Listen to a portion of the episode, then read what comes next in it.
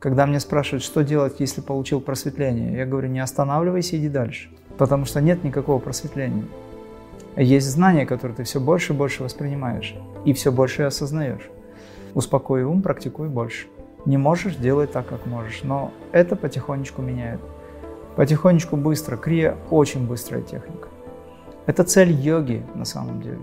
Привнести ту высочайшую силу любви, творчества, ненасилия, мира, покоя в нашу жизнь. Потому что любой человек хочет быть человеком долго живущим или бессмертия достичь, наслаждаться жизнью и осознавать это.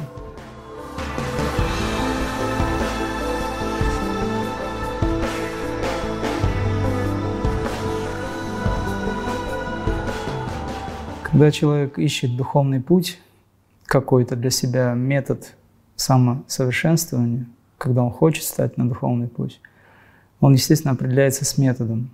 Он э, ищет в разных местах. В конечном итоге его судьба приводит к высокому пути, когда он познал многое, когда он опробировал многое, и когда он чувствует недовольство, его судьба, как правило, приводит к еще большим, к еще лучшим вариантам реализации его высоких идей, пока еще эгоистических. И вот такого рода семинары, они не являются просто семинарами. Это возможность пережить и получить некий опыт, который сделает его устойчивым на духовном пути. Семинар – это слишком простое слово для такой э, акции вселенского масштаба на самом деле. Я это могу прямо сказать, потому что то, что происходит с людьми в процессе трансформации сознания и работы со своим телом, телесным храмом, это, конечно, так просто не описать и слов не найти. Я сейчас это говорю, потому что то, что мы сейчас обсуждаем, касается высочайшей науки, науки трансформации. Поэтому мы, зная о том, каким образом человеку подать этот материал, наблюдаем за тем, что с ним происходит. Поэтому семинар – это уже совокупность его многих-многих реализаций, многих реализаций прошлых жизней. Семинар, я так это называю, на самом деле это событие в жизни, который уже окончательно подводит все итоги и, объединив все, абсолютно все конфигурации его духовных каких-то методологий, всех методик вместе – дает уже универсальный метод трансформации или самореализации. Поэтому формально это семинар двухдневный, а на самом деле это возможность выйти на еще более высокий виток эволюции как таковой, души, сознания и тела. И, конечно же, если перечислять, что происходит на семинаре, ну там есть методики, которые, в общем-то, мы предлагаем в качестве энергизации, трансформации – пробуждение особых качеств, особых видов энергии, и все, что с людьми происходит индивидуально и вместе, образует мощное поле, поле сознания. И это работает не только на одного человека, который попал, это работает на всю группу, а может быть даже на пространство вокруг. Не может быть даже а точно, это известно. Опять же, это наука трансформации и самореализации, и в ней есть прекрасные возможности универсально влияющие или дающие результаты очень хорошие любому человеку в любом состоянии. Даже если человек находится в очень тяжелой физической, скажем так, а, не очень приятной ситуации. У нас есть очень много случаев, когда люди на колясках приезжали и практикуют. И даже есть случаи, когда, вопреки всем законам природы, после серьезной травмы, катастрофы, женщина родила, будучи на коляске. У нее не было возможности, как говорили врачи, но она прошла несколько значит, семинаров и ретритов, если я помню правильно.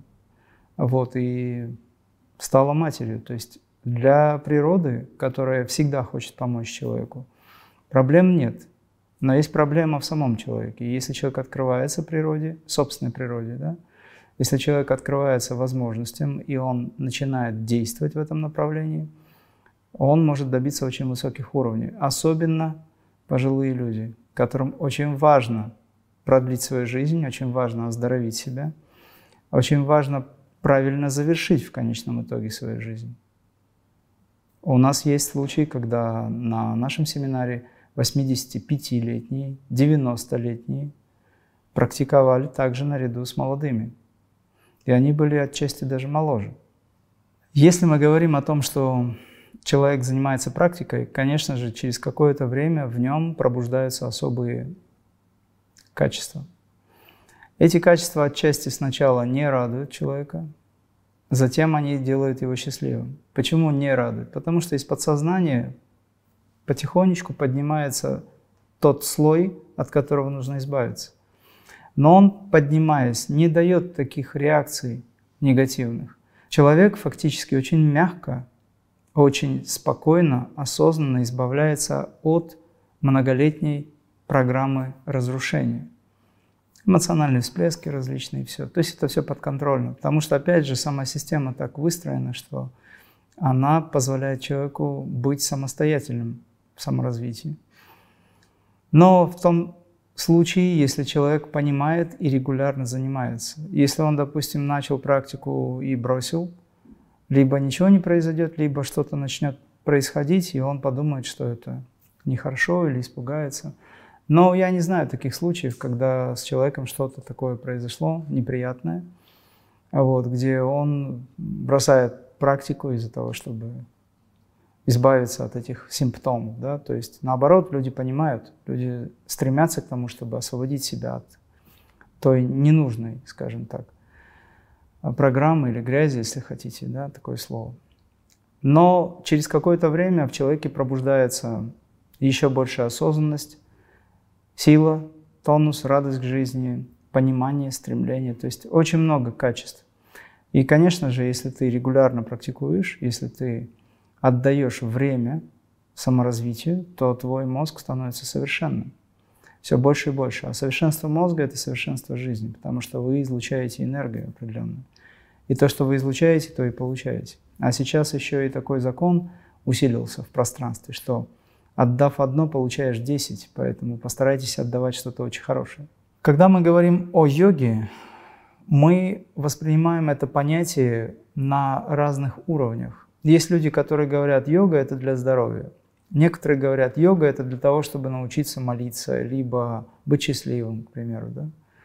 Э, лишь немногие говорят о том, что йога – это воссоединение с Высшим. Каждый выбирает свой уровень понимания этого всего.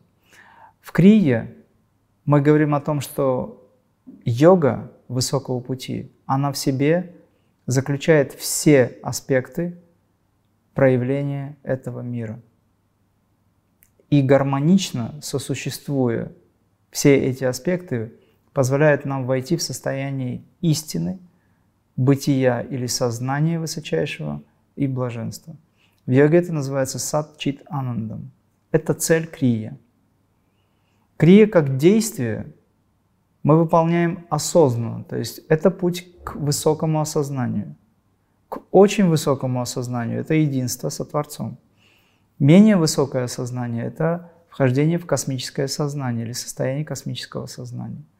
Еще менее высокое сознание – это возможность быть счастливым на уровне астрального плана, допустим, на уровне эмоций, переживаний, может быть, ментального плана. Еще менее высокая осознанность – это я хорошо себя чувствую, мне комфортно в этой жизни. Но если мы говорим о крия-йоге, это и комфорт в этой жизни, с хорошо чувствую себя, и полная реализация, где вы уже не стремитесь к тому, чтобы просто себя хорошо чувствовать, потому что это хорошо чувствую как результат. Это знание космическое, это знание божественное. Крия – это действие на пути к этому божественному знанию и осознанию своей истинной природы за пределами человеческого существования. Я, может быть, немножко сложно объясняю, но я думаю, что те, кто будут это смотреть, они готовы к этому. Но если нет, значит, готовьтесь, развивайтесь. Это не сложно, абсолютно. У Сати Сай Бабы спросили, почему так трудно медитировать? Он говорит, о нет, медитация это просто. Но как понять, что это просто? Самадхи еще проще, он сказал. Дело в том, что это наше естественное состояние. Самадхи – это наш родной дом – это то, откуда мы пришли. Если мы не знаем своего, своего место, откуда мы пришли, то мы не знаем того, чем мы из себя сейчас, что мы из себя представляем и чем мы вообще занимаемся в этой жизни. Поэтому крия – это цель на пути к высшему для того, чтобы познать свой дом, чтобы понять все остальное. Тот, кто познал себя, познает мир. Об этом говорили пророки многие. А пророки кто были? Они были величайшие чистые инструменты в руках Творца. И эти пророки несли знания о крия-йоге. Они сами добивались через эти высокие знания. И это цель. И потом несли эти знания в мир. И сейчас наука крия-йоги является также пророческой в какой-то степени. Потому что она несет в себе возможности, технологии, которые человек, используя в этой жизни, как минимум становится интеллектуально развитым, а затем духовно развитым, постепенно вместе, быстро. Этот человек становится мудрецом, этот человек становится любящим весь мир, этот человек становится человеком, который живет общечеловеческими ценностями. Это цель Крия. Познание истины, стремление к долгу, к праведности, выражение безусловной любви, выражение мира, покоя внутри себя, выражение такого принципа, как ненасилие. Такие люди даже насекомых не трогают, комаров любят, не убивают. Поэтому такой человек совершенен, да, и он совершенно объективно воспринимает этот мир. Для него нет деления на плохое и хорошее. Такой человек уважает этот мир, уважает законы этого мира. Это гармоничное общество. Это будут те люди, которые в этом мире живут творчески, спокойно и процветают. Вот к чему надо идти. Это цель йоги на самом деле. Привнести ту высочайшую силу любви, творчества, ненасилия, мира, покоя в нашу жизнь. Вот задача крия-йоги. Вот задача йоги высокого пути. Вообще это задача любого, скажем, отдела йоги. Но в целом мы говорим как о философии. Это путь к космическому сознанию, где вы проявляете любовь. Это как раз принцип э, ненасилия, который выразил э, Иисус в Евангелии об этом сказано. Ну и в других религиях многие святые об этом говорят. Любовь ко всему, любовь к ближнему. Поэтому здесь нет никаких противоречий, более того, мир становится прекрасней в этом смысле. Но для того, чтобы это осуществить, нужно внутри себя поработать и немножечко побороться со своими привязанностями и со своими какими-то демоническими качествами. И вот Крия в этом смысле совершенно универсально позволяет нам прийти к этому трансформируя все эти качества в высокие какие-то принципы. Пробудив эти принципы, привнести это в жизнь. Вот цель йоги. Крия Бабаджи, который дал бессмертный гималайский святой, не является религией. Точно так же не является религией вечный неизменный закон Вселенной, благодаря которому существует этот мир. Это не религия. Религия возникла потом для тех, кто религиозно мыслит. Крия – это наука, но это духовная наука, это святая наука. Почему это наука? Да потому что мы используем наш интеллект, мы работаем с нейронами, мы работаем с мозгом, мы работаем с отделами мозга, мы пробуждаем нейронные связи, мы работаем с биоэнергетическими каналами этого тела, они тоже научно сейчас обоснованы все. Мы работаем с телом, мы работаем с теми законами, которые связаны с природой. Наше тело вторит этим законам. Законы природы влияют на наше тело. Это все научный принцип. Вселенная создана Творцом, но закон, благодаря которому создана Вселенная, сейчас ученые воспринимают, познают. Есть законы атомарного уровня сознания, еще более тонкие законы – и все это сейчас ученые воспринимают. И все это есть в крия-практике.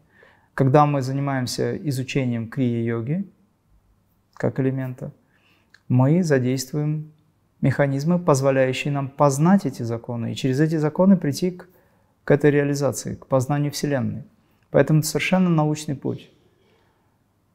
Это совершенно научный путь, потому что мы используем те же механизмы, которые существуют во Вселенной – как в микрокосмосе. Внутри нас все знания есть уже, и способности тоже. Поэтому это не религия. Религия – это что-то, что человек не знает и во что он верит. Это слепая вера, так называемая. И человек может быть не очень слепая, но тем не менее. Человек просто зачастую, к сожалению, через страх приходит к тому, что нужно делать. Может быть, это базовый принцип, который необходим. Но сейчас большинство людей, уже меняя сознание или отношения в мире, эволюционируя, понимают, что нужно изучать себя, изучать науку о себе любимом. И тогда мы можем познать, что есть космический принцип. Потому что наше тело полностью соответствует космическому закону.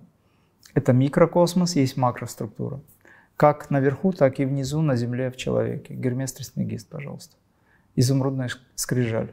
Была дана несколько тысяч лет назад.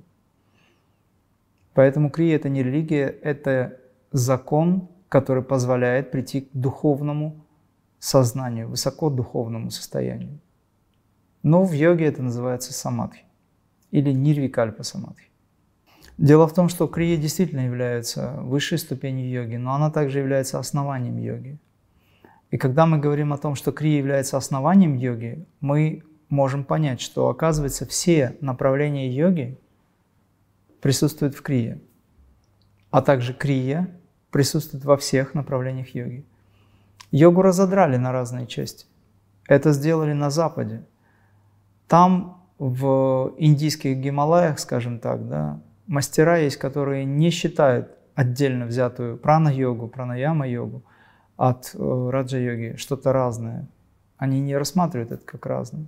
Это одно и то же. Даже возьмите любое действие в хатха-йоге. Люди выполняют сури намаскарам. Разве там не присутствует пранаяма? Присутствует.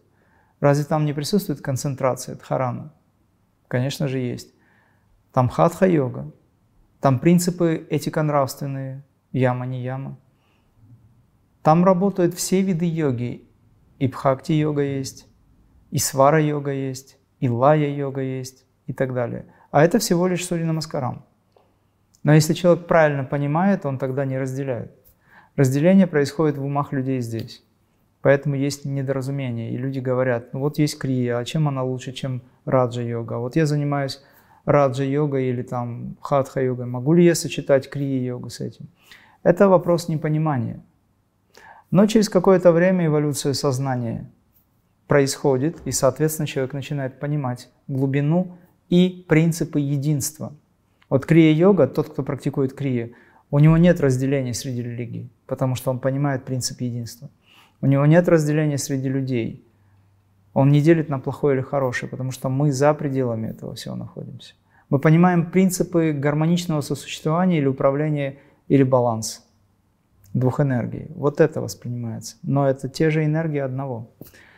Поэтому нет никакой разницы, нет противоречий.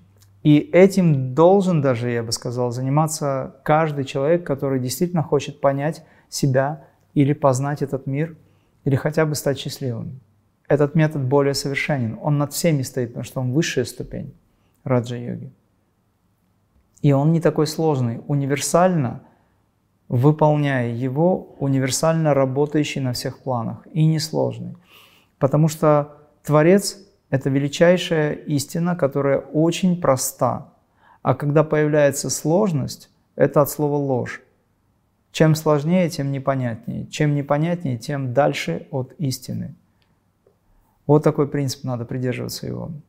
Ну и касательно того, что э, из себя крия представляет с точки зрения учения, объединяющего все, и сочетающего в себе все, и можно ли этим заниматься или нужно этим заниматься. Вообще это, конечно, решает каждый человек для себя.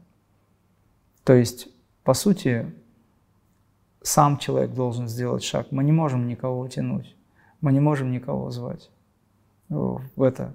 Этот человек сам приходит эволюционно.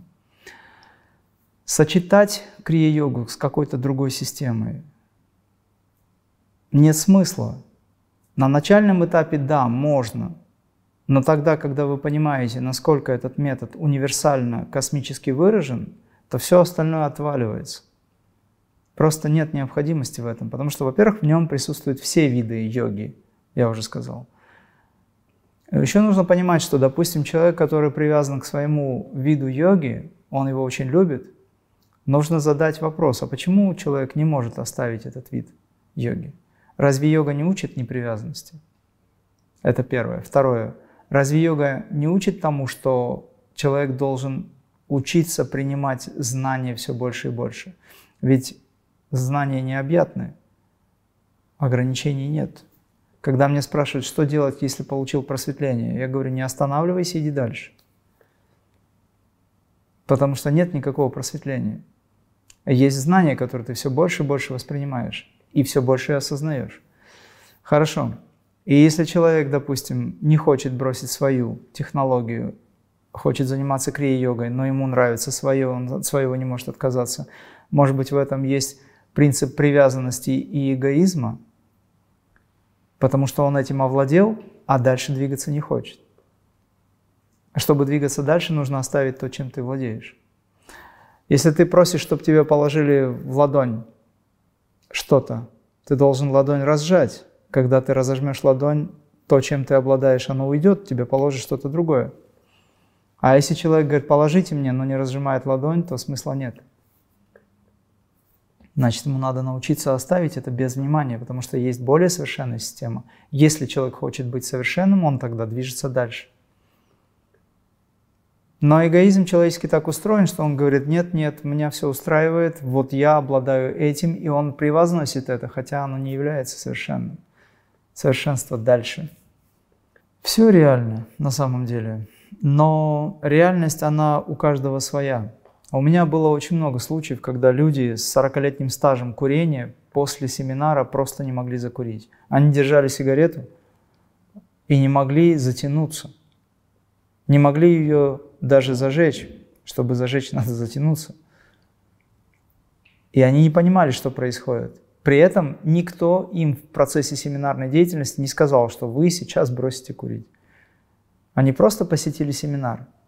И я не знал, курят они или нет, мне было все равно.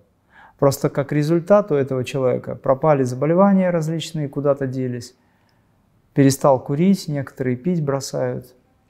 А кто-то исцеляется от тяжелых кармических, неизлечимых заболеваний просто после семинара. И это не моя заслуга.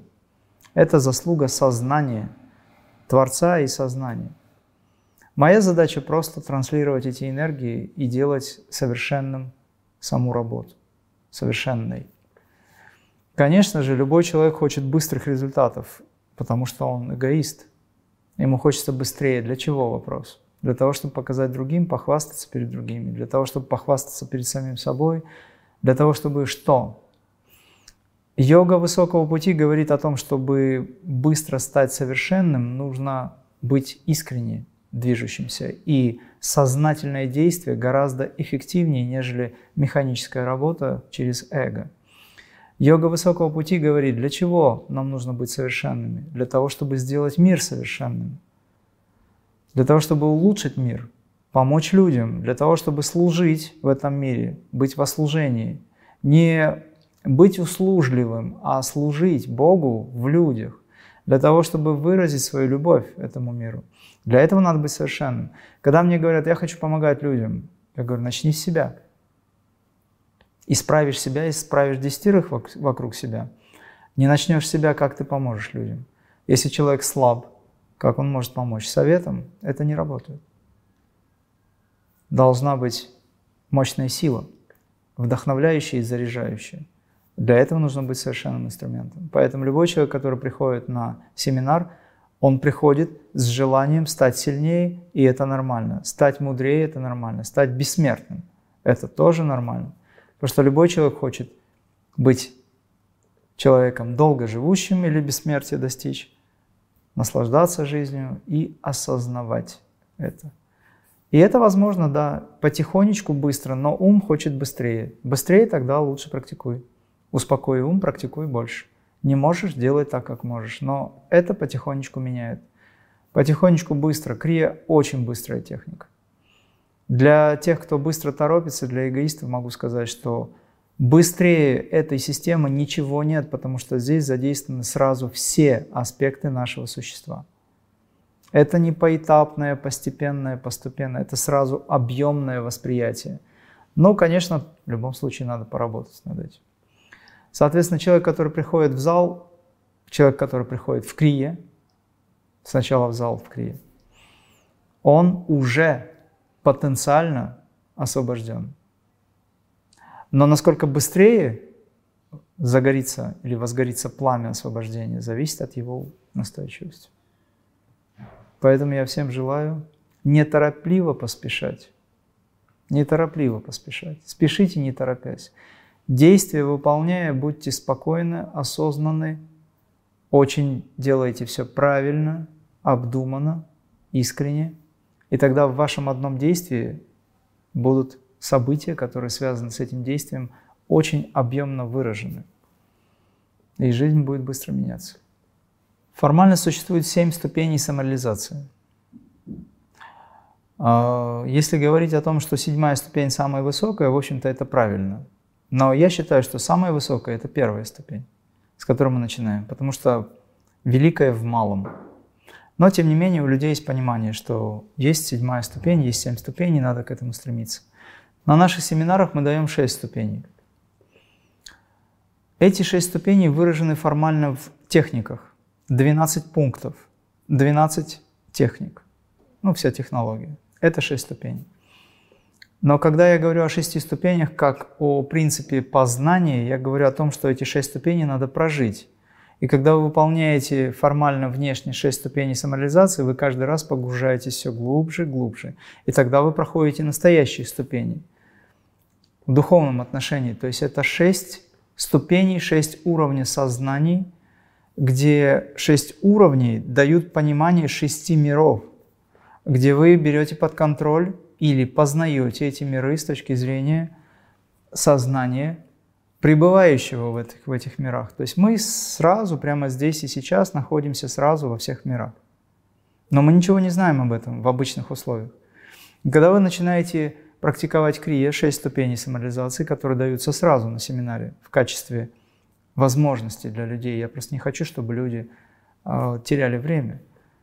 Некоторые мастера дают только по одной ступенечке, по подготовительным техникам, и люди много-много раз вынуждены ходить на эти семинары, приезжая, уезжая и так далее. У людей времени нет. Да и финансов тоже не так много.